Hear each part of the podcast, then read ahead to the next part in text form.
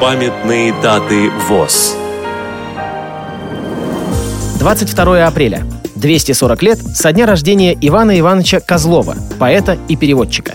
25 апреля. 95 лет со дня рождения Наины Илларионовны Куличевой, заслуженного работника культуры РСФСР, почетного члена Всероссийского общества слепых, общественного деятеля ВОЗ. Программа подготовлена при содействии Российской государственной библиотеки для слепых –